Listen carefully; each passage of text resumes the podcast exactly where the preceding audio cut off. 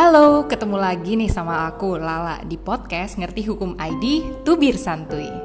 Hmm, mumpung masih hangat-hangatnya nih ya, pasti kamu tahu kan sama istilah ghosting yang itu tuh kondisi di mana seseorang bisa teman, pasangan, kekasih yang menghilang secara tiba-tiba seperti memutus komunikasi tanpa penjelasan apa pun. Tapi jangan sedih, ghosting ini ternyata baru tahap awal dari uh, suatu istilah yang baru lagi nih. Namanya yaitu zombieing. Yap, zombieing yaitu uh, tahap lanjutan nih dari ghosting. Layaknya zombie yang ada di film-film, yaitu munculnya seseorang yang dulu tuh mendadak hilang seperti hantu ghosting gitu kan terus kemudian datang dan menyapa kembali seolah-olah bangkit dari kematian kayak uh, apa yang dibilang cinta kerangga sih ya apa yang kamu lakukan itu jahat bener banget gak sih miris ya kalau sampai terjadi langsung ke kita nah di tubir santuy kali ini aku mau bagi aku mau bagi sedikit tips untuk menghadapi ghosting dan juga zombieing. Nih, yang pertama jangan coba-coba untuk meneror orang-orang yang melakukan ghosting ke kamu. Jadi uh, memang sih ya dorongan menghubungi orang tersebut tuh pasti ada. Namun jika kamu sudah mencoba menghubungi 1 sampai 3 kali terus uh, tetap tidak ada balasan, sudah cukup berhentilah. Nah, yang kedua, Hindari menyalahkan diri sendiri, apalagi sampai terpuruk. Tetaplah tenang dan jangan lupa untuk cintai diri sendiri. Kamu bisa mengalihkan pikiran dan perasaanmu dengan melakukan semua hal-hal positif yang kamu sukai, seperti berolahraga, bermain musik, bepergian, mengikuti kelas online, dan lain sebagainya.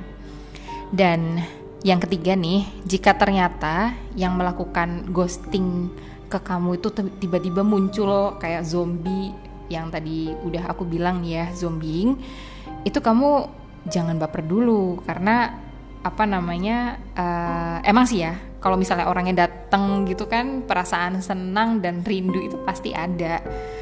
Tapi kuatkan diri untuk menahan perasaan tersebut.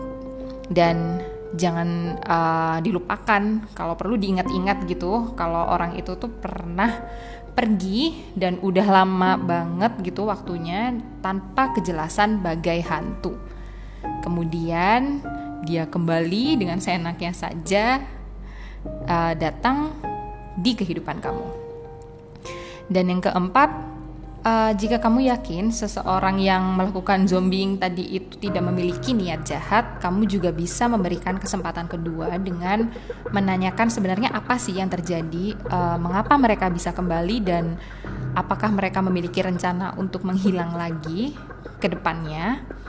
Karena terkadang seseorang itu memiliki alasan bagus, bahkan mereka telah berubah karena belajar dari kesalahan masa lalu.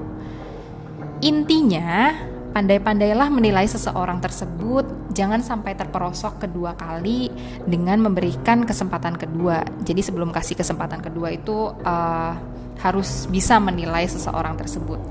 Berhati-hatilah melangkah dalam menjalin hubungan. Ini yang penting juga.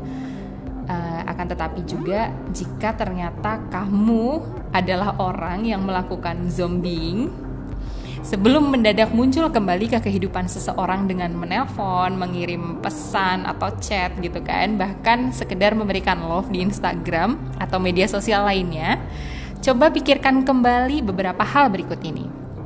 Yang pertama, apakah kamu melakukannya karena bosan dengan kehidupan yang sekarang atau sekedar ingin dihibur saja? Terus, uh, yang kedua, apakah tindakanmu ini nantinya akan berpotensi menyakiti orang lain? bisa korban ghostingmu itu atau orang-orang terdekatnya yang udah berusaha uh, mensupport si korban ghostinganmu ini. Terus yang ketiga, apakah dampak ghosting yang telah kamu lakukan sebelumnya ke dia?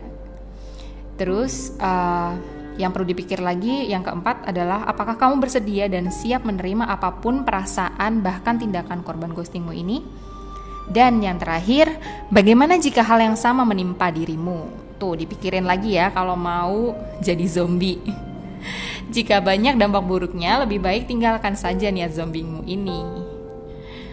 Nah, demikian tubir santuy kali ini. Semoga bermanfaat dan jangan lupa kunjungi kami di ngertihukum.id dan ikuti kami terus di media sosial Twitter, Instagram, fanpage, LinkedIn, TikTok, dan juga YouTube di Ngerti Hukum. Terima kasih.